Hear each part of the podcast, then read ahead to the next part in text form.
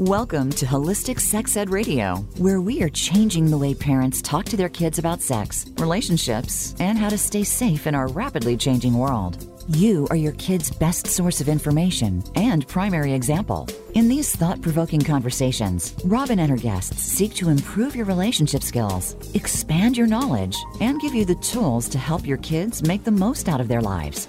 Now, here's your host, Robin LaCrosse. Hello and welcome to Holistic Sex Ed Radio. I'm your host, Robin LaCrosse, and today we are going to be talking about financial empowerment. Why? Well, good question. I mean, think about how many of our grandmothers, for example, didn't have didn't have jobs you know back in the time where men were the primary providers for the household and women stayed home and took care of the children women didn't have a lot of financial power.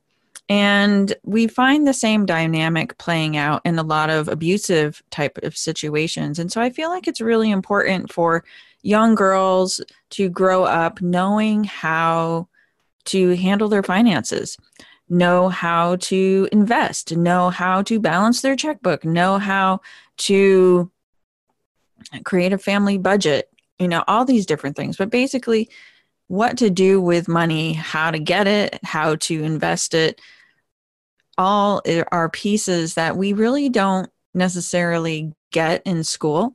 And it leaves us at a financial disadvantage. And so I think it's really important for parents to have these conversations with their kids, with their daughters, to make sure that girls grow up to be financially savvy so that we're not dependent on other people financially, so that we do have that financial independence, so that if we find ourselves in a bad relationship with a couple of kids, we're not like in a situation where if I leave, there's, you know, how do I take care of the kids? Like I hear that over and over. You know, it's like a lot of people stay in bad relationships because of the money, because they don't know how they are going to provide for their children. And so these are, you know, important conversations. Like I have friends who needed their husband's signature to like get a loan or to buy a car or get a credit card or like silly things like that. So I think it's important for parents to help put their kids' feet on the financial path to success by you know teaching them about these things and that's true a lot of us don't know about it like my parents didn't know anything at all about investing and of course i didn't know anything about it either i still don't know a whole lot about it and but I do know that it is another way to invest money that can potentially have a significant impact over time on your financial health. Usually in a positive way, but of course, when stock markets crash, uh, you know, all these kinds of things, like it's full of risk. So, today we are going to be talking about how we can set ourselves up, how we can set our children up for financial success. So, I'm really excited to introduce to you today Victoria Lowell. She is a financial advocate and coach. She's also the founder of Empowered Worth, a financial education platform that empowers women to become active participants in their own financial future and well being. She's also the author of the international bestseller Empower Your Worth, a woman's guide to increasing self worth and net worth. Vicky's expertise in this field has led her to host a college planning seminar at the University of Miami, and she speaks locally and nationally on this topic. She was formerly at UBS Financial Services, Inc., where she was a client service associate and later a financial advisor. In late 2018, she left UBS and followed her passion to help women assert themselves financially.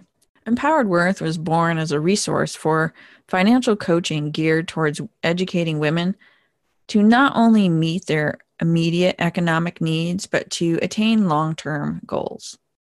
Hey, Vicki, thanks so much for being here today. I'm really looking forward to our conversation. Thank you, Robin. Thank you so much for having me. I'm so excited to be on this podcast. Yeah, you know, I I love talking about financial stuff because I think it's a really essential part of you know educating kids for their future and it ties in with sex in so many different ways one of the pieces like i take a holistic view and i'm sure that you have known people, you're in the financial world, you know, where the woman can't get a credit card or can't get a loan because she has no financial history and you know it's all dependent on the man. And so that whole piece of financial empowerment you know how women get trapped in relationships because they don't feel like they can take care of the kids and so they stay you know with the man who's abusing them and this kind of stuff and so that's why like those reasons those stories those things that have happened and still do happen um, are one of the reasons why i think including the discussion of financial empowerment is important.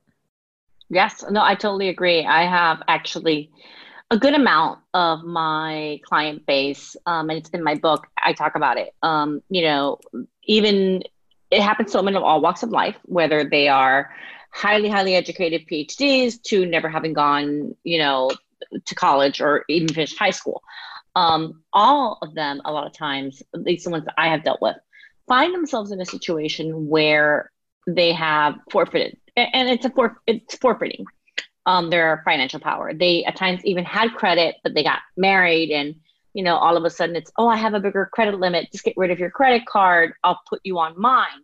And the women don't really understand that that doesn't mean that they are an account holder. That that credit card that they have in their wallet is just in their name. It's not really building them any credit and then they find themselves in a divorce situation or widowing or having or just even even an illness where they have to take control of the financial situation to find out that they have no credit that they have none of this and, look i've dealt with a lot of women who um who have who have traded in their their financial abilities and their financial security for a lifestyle quite frankly, um, in mm-hmm. their marriage, and they don't ask questions and they don't want to know. Um, and I know women who barter, quite frankly, sex for money mm-hmm. in their mm-hmm. marriages. I mean, I was actually having this conversation last night with my daughters because I was telling them, well, I'm going on this podcast tomorrow and how excited I was. And we, it opened up a whole conversation because my daughter's like, what do you mean? And I said, you know, there are women who, who will do certain things in lieu of X financially or a gift or money or spending cash or whatever. I go, there's a lot of power dynamics in finance and marriage, and there's a lot of power dynamics with sex and marriage.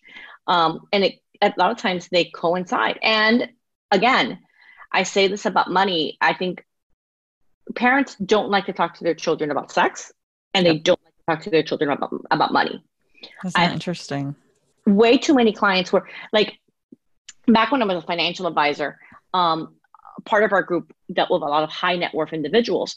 And I was always be shocked because they were like, oh, we don't want the kids to know how much money we have. And I remember one time I had had like a glass of wine. And I just looked at him. I go, I don't know how to break this to you, but the gig's up. I go, you don't, all the cars that you drive are in the high five figures, almost six figures. You live in a house looking at the bay with your yacht parked behind it and your wife doesn't wear anything that doesn't have a label on it, same thing with you. Your kids are aware, unless they're toddlers or very, very young children, that, you know what? We have money. Yep. We have money. They, they may not have a full conceptual idea of how much you have, but once they start going to school, and they see different people and they visit different houses, even among families. Like you could have one uncle that's really rich and another one that's not. You're going to see that that dynamic and know that well, I live kind of like that person and I don't live like that person, so I must have, I must be rich. You never hear kids say, you hear your kids say, oh, so and I remember my daughter's being in like second grade one. Well, she's rich. Mm-hmm. And I remember being a financial person. What does that mean to you? Like, right you know well as opposed to other people and i've seen people say oh we don't talk about that don't talk about that that's that's so rude that's so uncultured and it's so gross and grotesque and i'm like no it's not let's talk about money i go you right. need to talk about money money's important yeah that's where the shame comes from when you don't talk about that kind of stuff exactly exactly and and it's shocking to me because i do think it's weird i have said said it and i said in my book um, you know, we have as a society, we'll talk about religion nowadays, we'll talk about politics at nauseum, and we will talk about sex before we will ever talk about money at a dinner table. It just mm-hmm. people do it, you know, and I'm like, why? I would much rather hear about your investments than hear about, you know, whether or not you, you know, perform what is it my friends call it? French third base. I don't know if you're on french third base. Okay that's kind of private. Let's not discuss that over steak. Yeah right.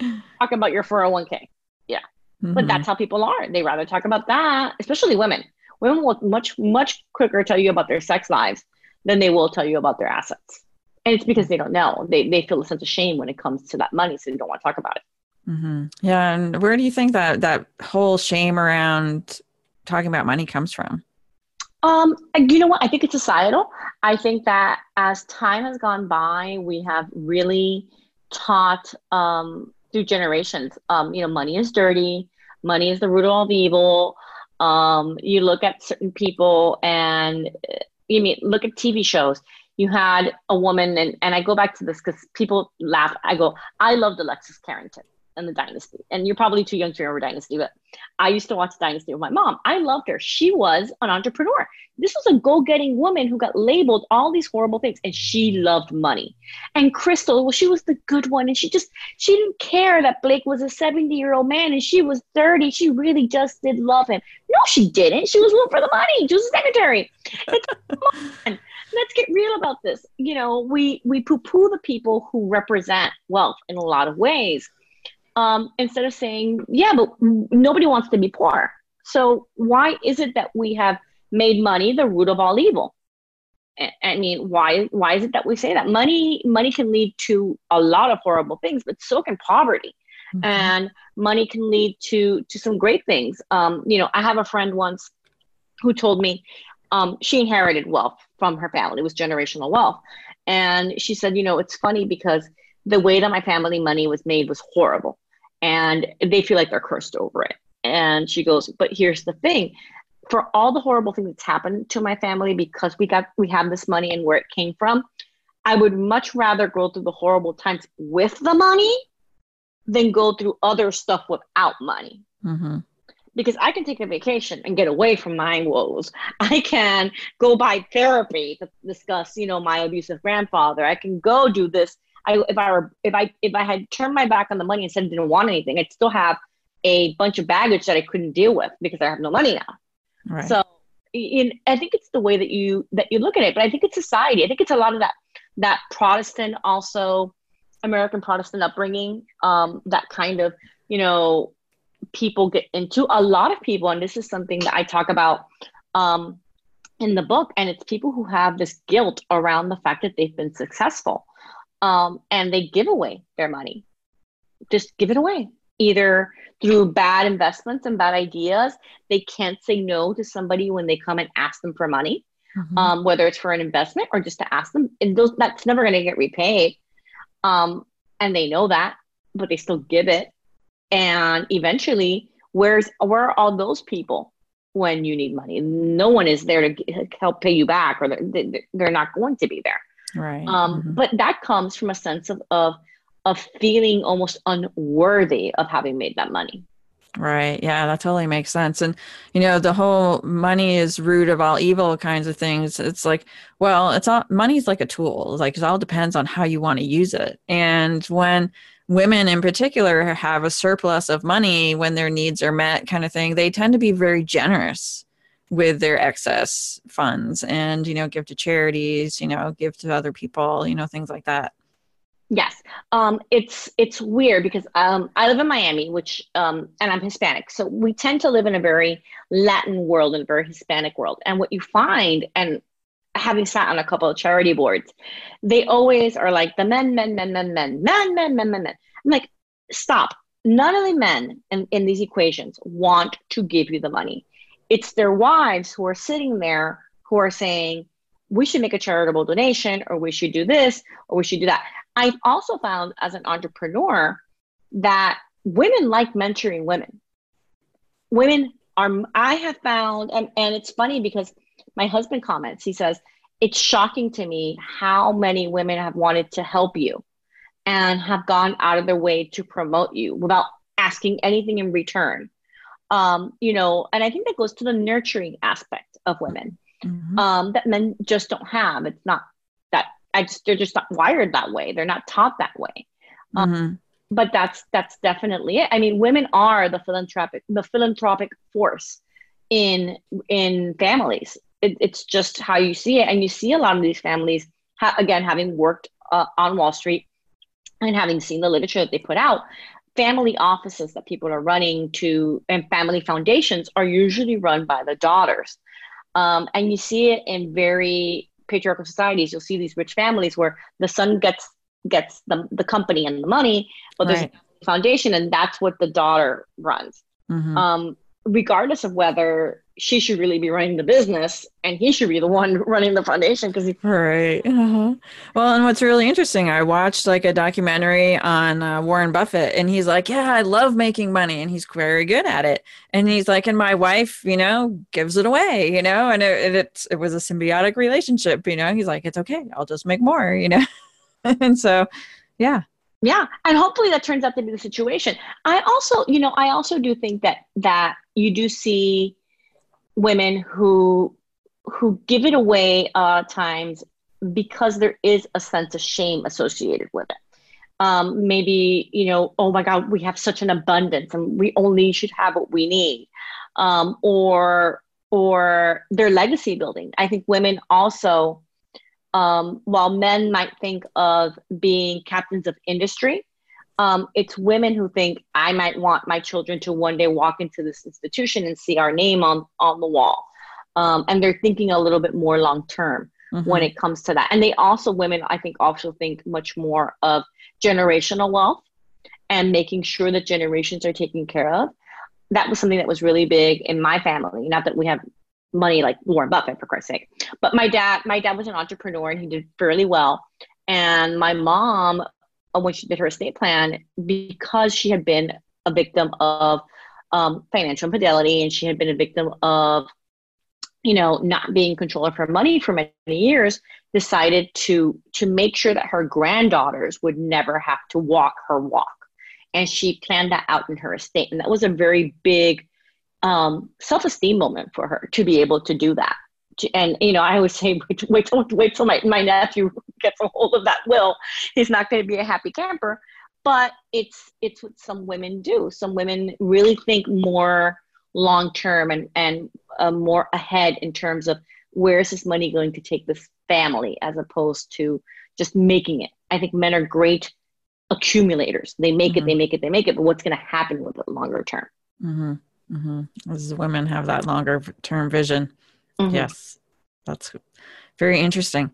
So let's take a quick commercial break. And when we come back, we're going to talk about this some more.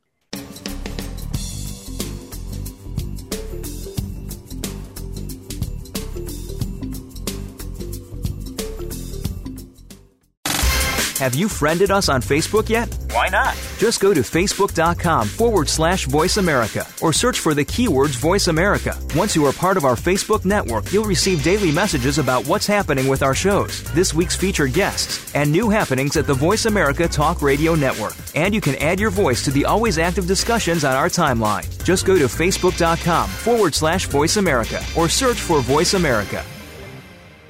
Since we're talking about bucket lists, I want to tell you a little bit about Seize the Moment. It's your life. This home study course is all about creating the life that you desire. So if you feel stuck, uninspired, or unmotivated, if you're not clear about what your next step is in one or more areas of your life, if you've realized that you haven't made any progress towards your dream in years, it's time to change that.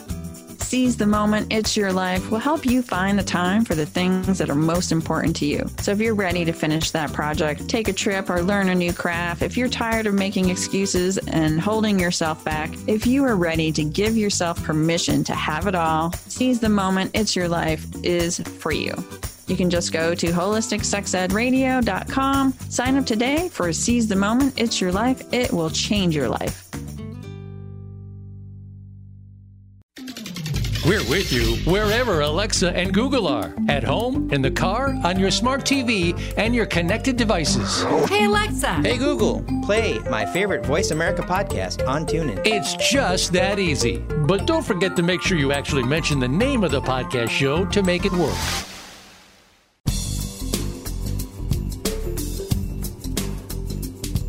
You are listening to Holistic Sex Ed Radio. Want to go deeper into this conversation? Visit us on the web at holisticsexedradio.com. Now back to Robin LaCrosse. So, Vicki, you mentioned you have a couple kids. So, how did you start talking about financial stuff to them? Like, what what kind of messages were you giving your kids to help them grow up to be financially savvy? Um, you know what? We were always really good about um, not so much talking about our finances when they were little, but talking about the va- the cost of things. Once they were able, obviously, to understand. Once they hit, I want to say school age, like kindergarten, second grade, um, and you're doing stuff like we live in Florida, so we go to Disney, and we would give them a small little amount of money. It wasn't a lot, but ten dollars to a six year old is a lot of it's a lot of money. It's a mm-hmm. give mm-hmm. the lotto the lotto winnings.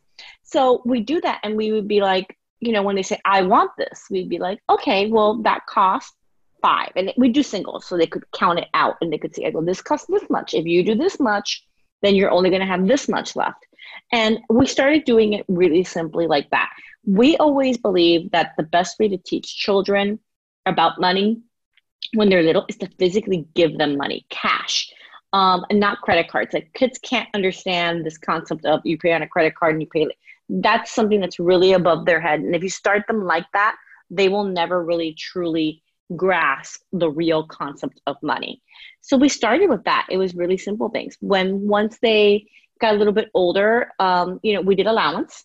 Allowance was commensurate with your age. If you were 10, you got $10. If you were 15, you got $15. And then you could always get more depending on chores. Because um, I wanted the kids also to understand that you had to pay. But one of the things that I taught my kids also was I remember I would give them like little odd jobs at our offices, and I and then they would say, "Well, this much," and I go, "Yes, but you need to give me X percentage of that because you have to pay taxes and you have to pay into your FICA and you have to pay into this." I eventually give it back to them, but I wanted them to understand that what you make isn't what you get, mm. and have a full comprehension of that. Um, so that they wouldn't assume that just because you know you might hear a number like oh somebody makes so and so that may not be what they actually get in the end. Mm-hmm and as they grew, you know, we became more and more, um, you know, involved with it. We would take, you know, you'd have family events and and first communions, for example, um, where people would give them checks or they would give them a gift card, and we would tell them, well, we're going to save that. It's going to be your savings, and when they wanted something a bigger ticket item as they got older we would be like well you have these savings from these events. Would you like to put you know halfway towards that? Um, so that they understood that there were no free rides and that what things cost and what savings would do and things like that. So that was really important to us to instill a work ethic and to instill you know when the money runs out and this is a hard thing for parents when the allowance money runs out that means you can't go to the movies with your friends you have to stay mm-hmm. home or you can go out and do an errand for me yeah you can mow the lawn you can pull weeds, um, you can wash the cars and make more money, but you're not just going to be handed money. Um, money is not something that grows on a tree in the backyard. It's something that you get for doing something. There is a cause and effect action to it. Um, so I wanted them to really understand that. And we started off, like I said, with those basics. It was just little trips um, to to Disney for us because we were local to Florida and we could drive there. Um, but to any like even if we went to the zoo, you know, and the kids would be like, "Oh, can I buy something?" I would I would remind them before we go, like, you know, grab your wallets, and you'd see my little my little seven year old with a little Hello Kitty wallet. Um, and one of them was a. It's really funny because one of them was a really good saver. Mm-hmm. She at that, and then she'd look at her money, and she would make very strong decisions about whether she wanted that or not. She knew she was like, "That's not worth it." Mm money and then she'd lend it to the other sister and charge her interest. Oh, interesting. Which was hysterical because we hadn't brought in compounded interest at that point. Um, so it was interesting to see her have that concept of interest. She became kind of like a loan shark because her idea was if I lent you a dollar, you not only owed me a dollar, you owed me another dollar because I lent you the dollar, and you better you better pay it by the end of the week. And we caught her doing that. It's like she's been watching something that we don't know about on TV. Like is Elmo teaching shark? You know? Yeah, right. Loan shark practices. Uh huh. the mob's gonna hire her next, right? Yes, but it's been great, and you see, and it pay and it pays off because like all of my children have always worked um, from the time that they were 14, whether they tutored or babysat, because um, the state only allows you to do that once you're 13. And they would do that. And I had a daughter who went through the Red Cross certification and all that because she could charge more. Mm-hmm. Um, if $10 was the base price and she had her certifications, she would charge 15. Um, so she knew like there was a value added because I have more education and I have a certification. Um, and they learn that. They just learn that, I think, through that. But one of the biggest things is talk about money in your household. Talk about the cost of things. You don't have to tell your children, you know, my net worth is X. Um, daddy makes X. That that doesn't have to be shared. I really feel until you're talking about college um, at that point or bigger, like we got to buy a car um, or they would like us to buy them a car.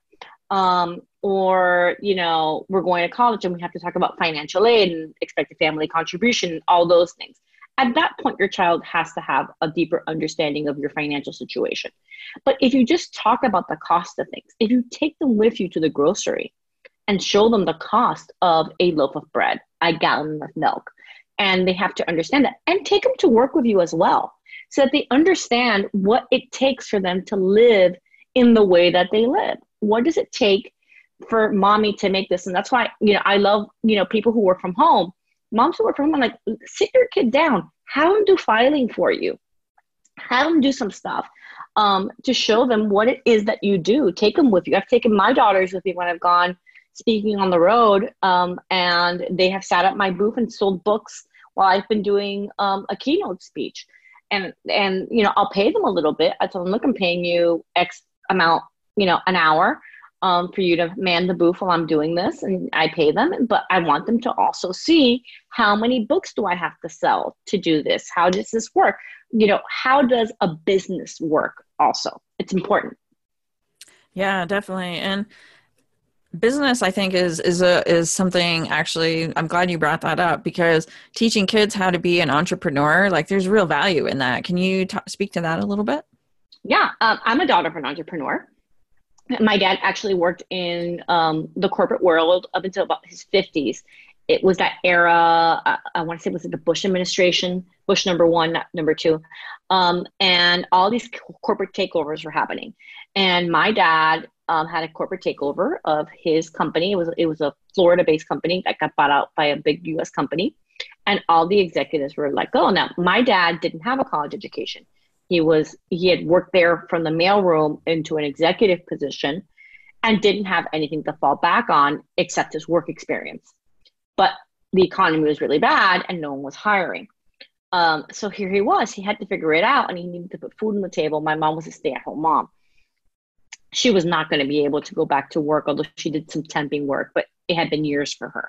Mm-hmm. So um, they ended up taking some savings that my mom had saved because she was a really good with her budget and she saved. And she gave my dad the seed money to start his business. Um, and I worked there. And I and that's how I learned how to be an entrepreneur. I learned I learned even though I was a business student, I learned what a profit and loss statement was from my dad. I learned about a work ethic. I learned that when you are an entrepreneur, you do clean the toilet in your business if it has to be cleaned. Um, you do need to know how to do every single person's job because maybe one day you will have to do it. Those were all things that I could have only learned through being there and being in the trenches. And look, my parents, they did the first year they did not pay me. Just they weren't. They were in startup mode and I was going to college and my mom said, You're going to college you know debt free you didn't have to get a student loan so when you are done with your classes you are going to go to the office and work to you know help us so we can help you get an education um, but i learned a lot more about business working for my dad than i did in college quite frankly i learned the real business the how to barter how to negotiate how to how to you know set my prices and how to change my prices and how to look at the market. You're not going to learn that in a static classroom situation. And you won't learn it till college because they're not going to teach you that in elementary school and they're not going to teach you that mm-hmm. in high school. They're barely teaching you personal finance. So I really suggest to anybody who is an entrepreneur, put your child to work in your business. Um, it's crucial for them, whether they end up being entrepreneurs or not. Most of them do. I will just tell you, most of them do, even if they work in corporate for a little while, they do.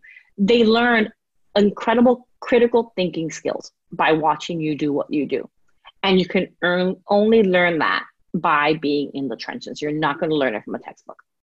Yeah, that's so true. And there is a huge amount of value of getting your kid to start a little business. I've heard all kinds of stories of that nature, you know, and some are quite successful and others are more just for fun. But either way, the experience of doing it, you know, whether it's the lemonade stand in the front lawn or some, I don't know what, you know, that they're making millions of dollars online, you know, I mean, there's kids out there all doing all kinds of things.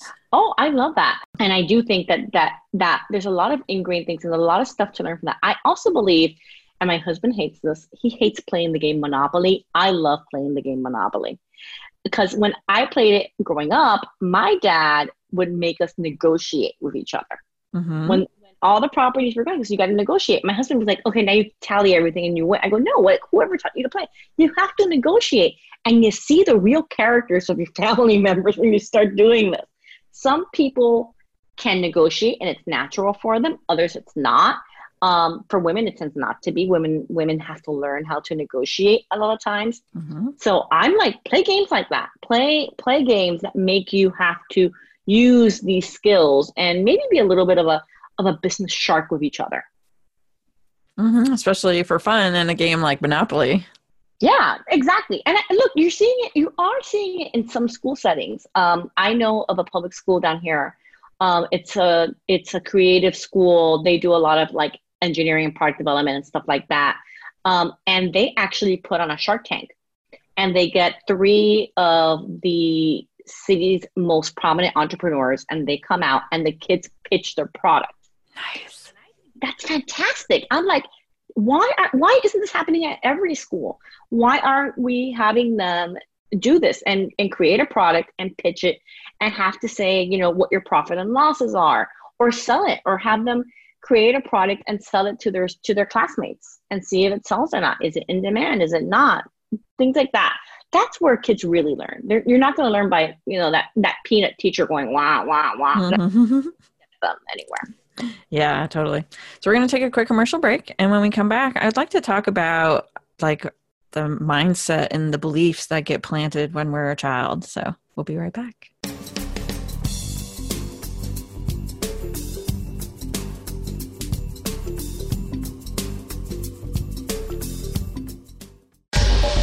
Get the news on our shows and other happenings by following us on Twitter. Find us at VoiceAmericaTRN or twitter.com forward slash VoiceAmericaTRN. Since we're talking about bucket lists, I want to tell you a little bit about Seize the Moment. It's your life. This home study course is all about creating the life that you desire. So if you feel stuck, uninspired, or unmotivated, if you're not clear about what your next step is in one or more areas of your life, if you've realized that you haven't made any progress towards your dream in years, it's time to change that. Seize the Moment, It's Your Life will help you find the time for the things that are most important to you. So if you're ready to finish that project, take a trip, or learn a new craft, if you're tired of making excuses and holding yourself back, if you are ready to give yourself permission to have it all, Seize the Moment, It's Your Life is for you. You can just go to holisticsexedradio.com, sign up today for Seize the Moment, It's Your Life. It will change your life. We're with you wherever Alexa and Google are at home, in the car, on your smart TV, and your connected devices. Hey, Alexa. Hey, Google. Play my favorite Voice America podcast on TuneIn. It's just that easy. But don't forget to make sure you actually mention the name of the podcast show to make it work.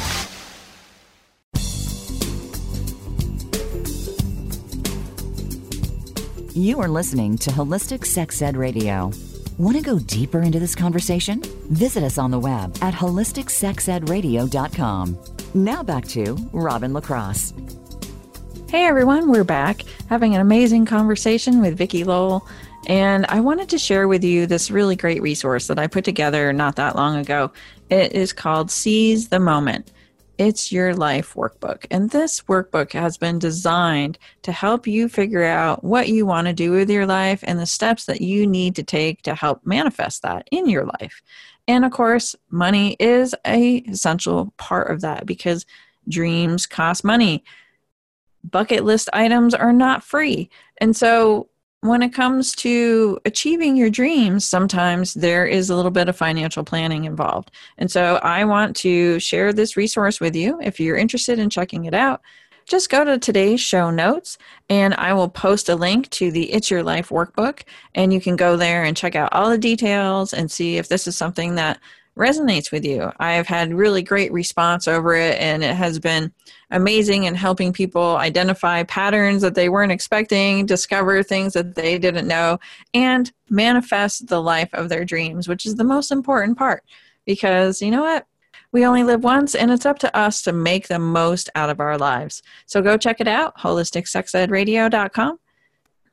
So, Vicki, let's talk a little bit about like, you know, when I I remember as I was growing up, you know, my parents would often say, "Oh, we can't afford that," or you know, "That's too much." You know, like these beliefs that get planted in childhood. Let's talk a little bit about those and how they can affect us once we grow up. Sure. Um, you know, I call them in my book, I call them money stories that are ingrained in us. Whether we are cognizant of it or not, when this starts, it's one of the things that when I'm coaching somebody, I always ask them, What is your first memory of money? What was your first memory of money or wealth? Um, what was that?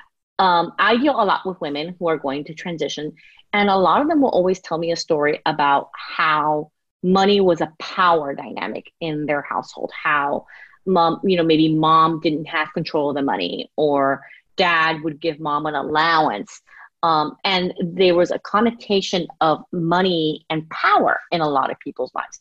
But this happens to a lot of people, a lot of people who have money stories because they were very, very poor and they hoard money now because they have that thing in their head that they received, you know, the story of I need money and I must have money and it's it's never enough. And it's never enough because you're never to, until you heal that inner child that was in that situation, you're not going to get to that point of ever feeling satiated. You're always going to be trying to give that child the money that he didn't have or that the mother didn't have or whatever he may have seen, the father having to work three jobs, whatever that was, that needs to be healed mm-hmm. because that will play a significant role in their wealth and prosperity when they get older. Same thing. You will talk to people who say, you know, my parents fought about money all the time. Right. Um, it was something that was, it was why my parents got divorced. Um, and then you go, what was it? And go, you know, my dad, um, you know, I had somebody once told me my dad was a loser because he did, he had, he had no um, ambition and my mom eventually left him and married a richer man. And this person is actually doing the same thing because she's, she's equated because it was taught to her that wealth and having material things equaled a person of value. And if you weren't of value, then you were discarded in the way her father had been discarded. You see that time and time again. So, yeah, I think that definitely, you know, when you are looking at somebody, whether they're going through a debt crisis, um, I deal a lot with clients who come in and go, I need to figure out how I'm going to pay it. I'm, I'm, I'm going to have to file for bankruptcy. We have to change the behavior that got you there. And in order to change, it's not just making a budget. I can make a budget. We can sit down. I can sit down with a spreadsheet or pen. I love I love a good old fashioned pencil, and we do the we do the budget. We can do it in the back of an envelope like my mom used to do. I can do that till the cows come home. If we don't deal with the behavior that led you to overspend and where that is coming from, we're just going to repeat the cycle. So we need to go in and look at those money stories and see what was it. And it doesn't just have to be dynamic between the father and the mother. I've heard stories of people who say, you know, my grandfather was the person in the family who attained the wealth and he belittled my parent because um, you know they worked for him and it was a situation of constantly seeing the belittling and hearing things like i can't wait till he dies. And i mean you hear these stories and you're like oh my god that's horrible. And they again have that power dynamic of feeling like oh that money was horrible and nobody loved my grandfather and he held it over everybody. So they don't want to have money. They, they don't want to be that person. They want to be above that. And they've created a very nasty taste in their mouth with money Same thing for people who are successful. By the way, um, I've seen people who come from a money story of, you know, always being taught that you were always going to make it. You they they were given that message. You're always oh you're going to be a success. You're going to be amazing.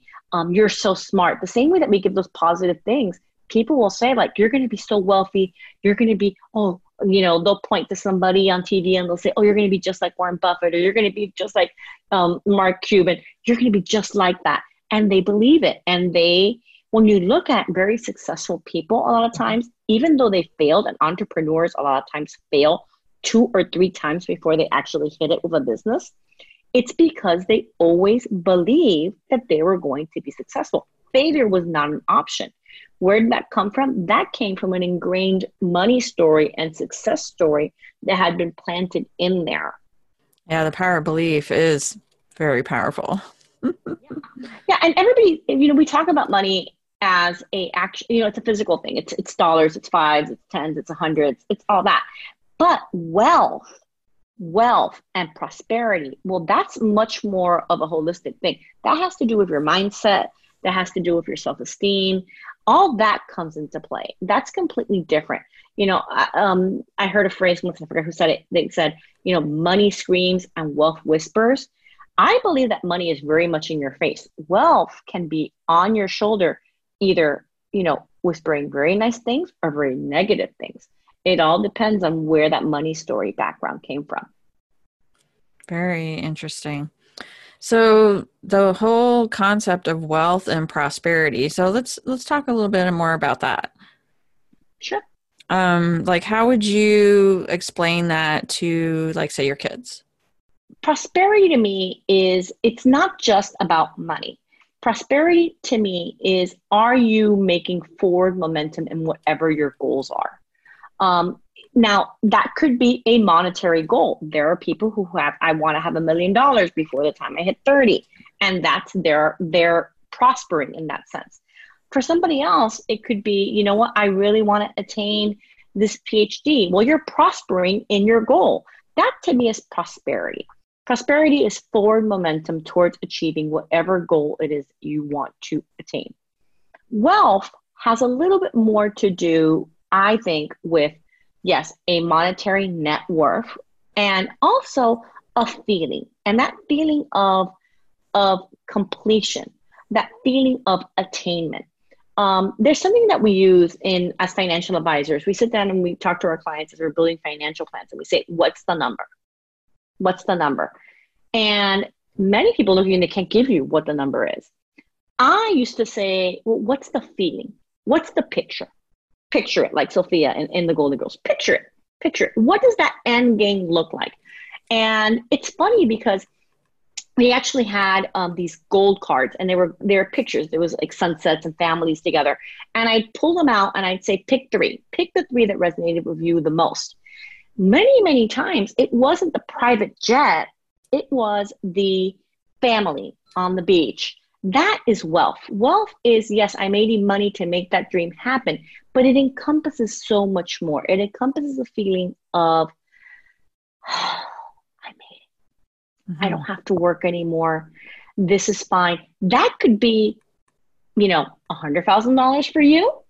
It could be a $10 million for somebody else that number is completely individual and it's not just a number it's a feeling and that for me is wealth mm-hmm.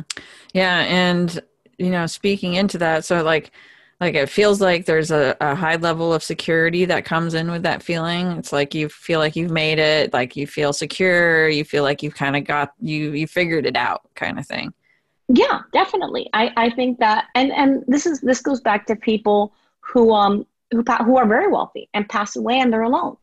Um, and and they look at you and they say, you know, was it worth it?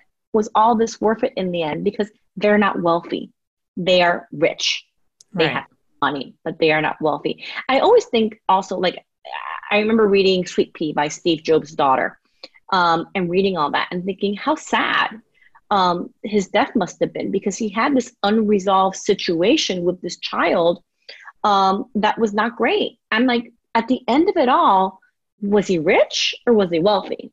You never know about that. And I do wonder about that. You see that um, in a lot of situations. And, and this can be the same for people who are, who, who make their, their money in any walks of life.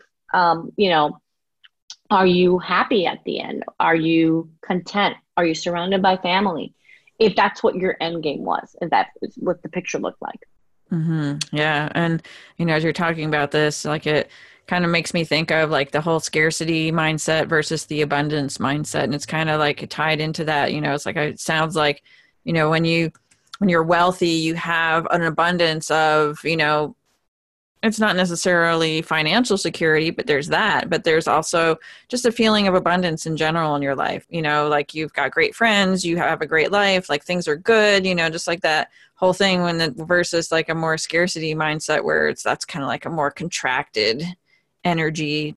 And I know that the seeds for that whole scarcity mindset and abundance mindset are often planted in youth. I uh, I've come across myself many times over the years of like, oh, I can't afford that, you know, and I hear my mom in that, you know, well, we can't afford that. And then a friend of mine uh, helped me shift that perspective to, I'm choosing, you know, this was uh, in reference to a conference, you know, where you could go and spend a thousand dollars on a hotel room for a few days, or you could stay down the road and, you know, maybe spend 300 bucks. And so my friend was like, you're just choosing to allocate your resources differently. And I'm like, you know what? You're right. I am. So, yeah. So, we're going to take a quick commercial break. And when we come back, I actually like to talk to you a little bit about investing.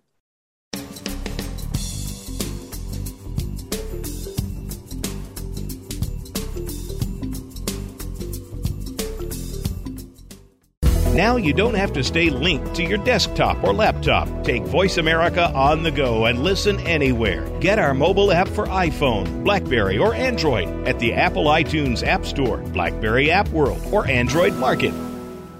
Since we're talking about bucket lists, I want to tell you a little bit about Seize the Moment. It's your life. This home study course is all about creating the life that you desire. So if you feel stuck, uninspired, or unmotivated, if you're not clear about what your next step is in one or more areas of your life, if you've realized that you haven't made any progress towards your dream in years, it's time to change that.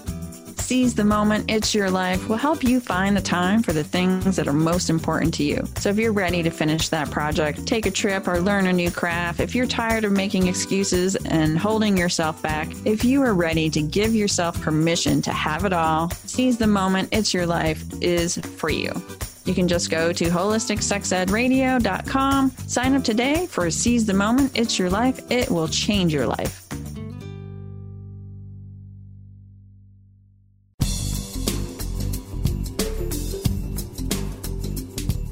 You are listening to Holistic Sex Ed Radio.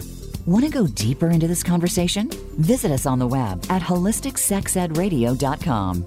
Now back to Robin LaCrosse.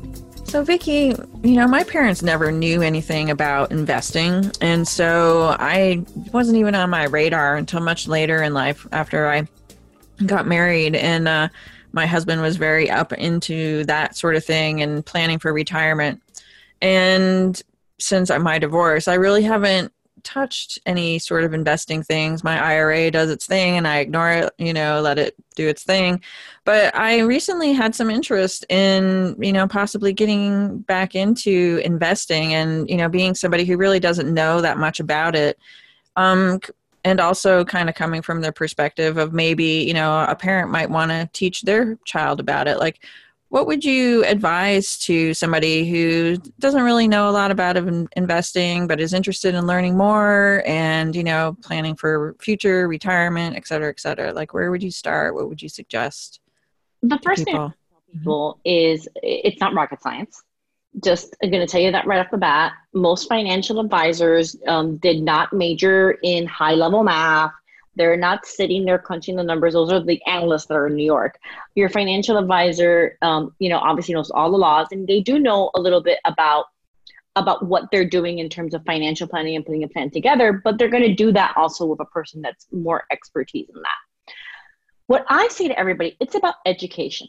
It starts off right there, and that's one of the things that you know I'm striving really hard to hopefully change the narrative um, is that education in finance and personal finance must start at the grade school level, then the high school level. Because unless you have to, you're not going to take a finance course when you're in college. Right. Why would you? Um, that's not your major. So I firmly believe if you're thinking about investing and you don't have, eh, you don't know anything at all, then sign up for an online course. That's one of the things that I've done at Empowered Worth. We've developed an online platform where you can come in and take courses at your um, pace. Just so that you can have or not we don't want you to get to a point and it's unnecessary where you can look at, at the financials and analyze everything. You just need to be able to have a basic common knowledge. What's a stock? What is a bond? Um, what is an exchange exchange traded funds are really big right now. What's that? What's a mutual fund? Um, stuff like that. Those are the main things that you usually see people talking about in investing. Obviously retirement planning you know if you have a 401k well how is that invested? What does that mean? You need to be able just to be have a conversation with the person at your company that you know is going to help you pick out of a list of mutual funds. Same thing for your ira what are we investing it in? What makes sense from your 20 doesn't make sense from your 40 so that's going to change a little bit. What do you want to do? Do you want growth? Do you want growth and income um, how quickly your, your liquidity needs. These are all things that you need to have a common understanding of so you can answer those questions. After that, you know, finance is is a little bit like what you said. You just kind of set it and forget it. I believe that if you pick some really good, um, you know, stocks that are solid and you set it and you forget it, the market usually does fairly well for yourself. Obviously, we're going through a very odd moment right now with the market although it's rebounded, um, you know, but oil prices and stuff right now is not a moment to make big, bad, big, bold stroke decisions if you haven't done this before. But once this is over, I would totally say move forward and start with a with a good online course. Um, pick up a book, pick up. Um, you know, I have at the end of my book a list of books that I like to refer people to to get them started. I also think that you know pick up a, a financial magazine or read, go online and just go to wallstreetjournal.com, WSJ, WSJ.com, and read just the front page. You don't need to do a deep dive into each section. You just need to f- read the front page and start getting an idea of what's happening in the world from an economic perspective. At the beginning, it'll sound like gibberish. I can guarantee you that a month in, you're going to understand more of it by the second month, you're going to understand more, and so on and so on and so on. It starts with education. Mm-hmm. After that, once you have that, key things to talk about with a financial advisor, like we talked about, obviously your liquidity needs, your risk level. Um, you know, what is it that you want this money for? Um, are you 20 and you don't care about it because you're going to use it for retirement? Um, are you saving it for a child that may be going to college? Are you is it goal oriented? You want to buy a house? You need to communicate that stuff to whoever is helping you invest this money, whoever the financial advisor is. Um, talk about your goals. Have that in mind. You know, you you look at all that, and I think that's one of the crucial things: that education, knowing what those things are, and then diver- diversification and just knowing that you don't have to put all your money um, into the stock market. There are other options. Real estate investing is something that a lot of women enjoy doing. They they really like it. They get it. Um, so maybe having a part of your portfolio that's real estate invested. That's really what I think is important to to look at a complete holistic picture. Mm-hmm. So, like, if you wanted to say maybe start a little. Uh, investment account for your child, like what would you start with? I mean, you're talking about working with a financial advisor. Do you think that's better than just going out to say like one of the um, the online services like TD Ameritrade, E Trade, um, Schwab, those kinds of things? Like, well, you know, all of those will, uh, nowadays will have an online component where you can talk to somebody and get advice if you're if you're thinking about that. There's also financial coaching. I do that as well. We'll sit down and we'll talk to the stocks and why you're thinking of that. But if you're just starting something for a child, the first thing I would tell you is what is what is the goal? If you have a child and you're just putting this in, do you want them to have access to this money when they are 18? That is actually something that's become very, very crucial. 18 or 21, because some states are changing the law um, because you could be putting money away, you know, in this account, and at 18, that child's going to take over that money that's been growing there. Now, you can just leave it in there and have it grow with interest in an interest bearing account. It's compounded interest will always make you money. It's not going to make you a lot right now. But then you could really just buy some some really good, you know, what we call blue chip stocks or stocks that you believe in, maybe maybe an Apple, maybe a GE, maybe stuff like that. Um, Amazon also, a lot of people buy Amazon. A lot of people buy kids Disney. I don't know if Disney's something I do right now, given what's going on with the parks and the closing and all that. But you can definitely sit down with a financial coach or a financial advisor. Um, the difference between a financial coach and a financial advisor is that the coach is just giving you advice. The advisor is looking to get those assets under management. It's kind of different because that's how he gets paid. The coach gets paid hourly. Mm-hmm. Um, but there are some great coaches out there and there are some great financial advisors out there. But definitely before you do anything with a child, that's one of my things is think about how you want to structure that account for access. Um, I have had many a client who went ahead and started, um, or actually had grandparents start a little savings account for their grandchild. It was invested, it grew. 18 came, we knocked on the door and said, Hey, there's X amount in there because you said it and you forget it. Um, and they're like, oh my God, that's fantastic. Well, yeah, but I have papers here because we have to sign it over to your child. And they're like, what? Uh uh-uh, uh I don't want my kid having that money. They're, you know, morons. And that's literally what the. and then you have to figure it out. So I would definitely talk about how you want, what your current um, laws are, and how you want to structure that money mm-hmm. to make it access. That's the biggest thing with kids frankly. And then just just pick good blue chip stocks. I I love that women invest at things that they know. Women, I had a, we had a client once who called and said, "I want to invest in Amazon. Why? Because the Amazon delivery guys at my house every day, and I love this, and it's changing the way I, I live my life." And she did really well because she bought Amazon when it was just starting out. Yeah, that's a lot now. So yeah. It's yeah, she's she's very she's very very happy. Um, you know, but that was an investment that her husband was like, why would you want to? Oh, that's not bad. You know, but women tend to do better in the stock market, by the way, also than men. Interesting. And that's that's a bona fide fact because we are not as emotional as men are. We are not always looking to hit it big. We are very willing to be patient and buy into a stock that we believe in that we see because women are the primary consumers in this country, make 89% of the consumer decisions and we see what's out there and hold it. And they do very, very well like that. Interesting. hmm So, do you have any tips that you would, you know, offer to women who are thinking about getting into the stock market? After you've gotten that education, just start taking baby steps. Start saying, you know, I'm going to do whatever it might be. So you might say, I want to just do 10% of my salary. That's fine. That's perfect. Um, you know, let's do 10%. Maybe you want to do five and put it into an account and I would actually, when you're first starting off, before you start picking individual stocks, I would tell most of my clients, let's put you in some sort of a mutual fund that maybe tracks an index. So we'll follow the Dow or follow something like that so that mm-hmm. you can get a taste for it before mm-hmm. we start picking. Unless they call me and they say, I'm sorry, like this one, the Amazon guy's here every day. I'm getting into this company. In which case, buy it if you feel yeah. like about it. Yeah. Mm-hmm. Yeah, that's cool. That's really great. So let's tell everybody a little bit about your free gift. You have uh, Money Stories. It's a little free PDF download. Can you tell yeah. everybody a little bit about that?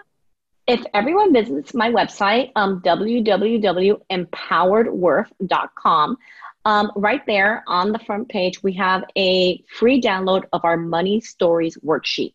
Now, that worksheet is the one that when we talked about all, you know, people's relationship of money and how it comes back, it's a worksheet that will help you work through that and make you think about what your relationship of money is and where that relationship comes from.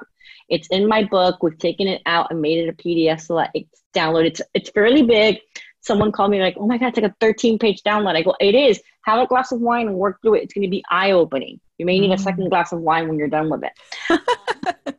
but it's right it's right there there's a quick little form that we ask you to fill out so you can get our blogs and everything um, and then you can just download it and print it from there Awesome. Great. And we'll post the links for that too up in the show notes. So everybody can just go to holisticsexedradio.com and look for the replay link and all that stuff will be there too. So more than one way to get there.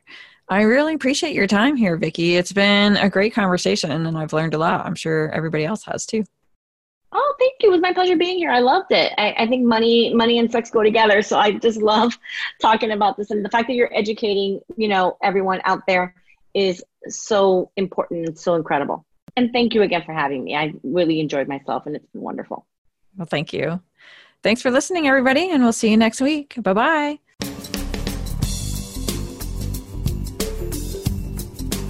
You've been listening to Holistic Sex Ed Radio. Thank you for spending some of your precious time with us today. While these conversations may be difficult at times, the rewards are well worth it.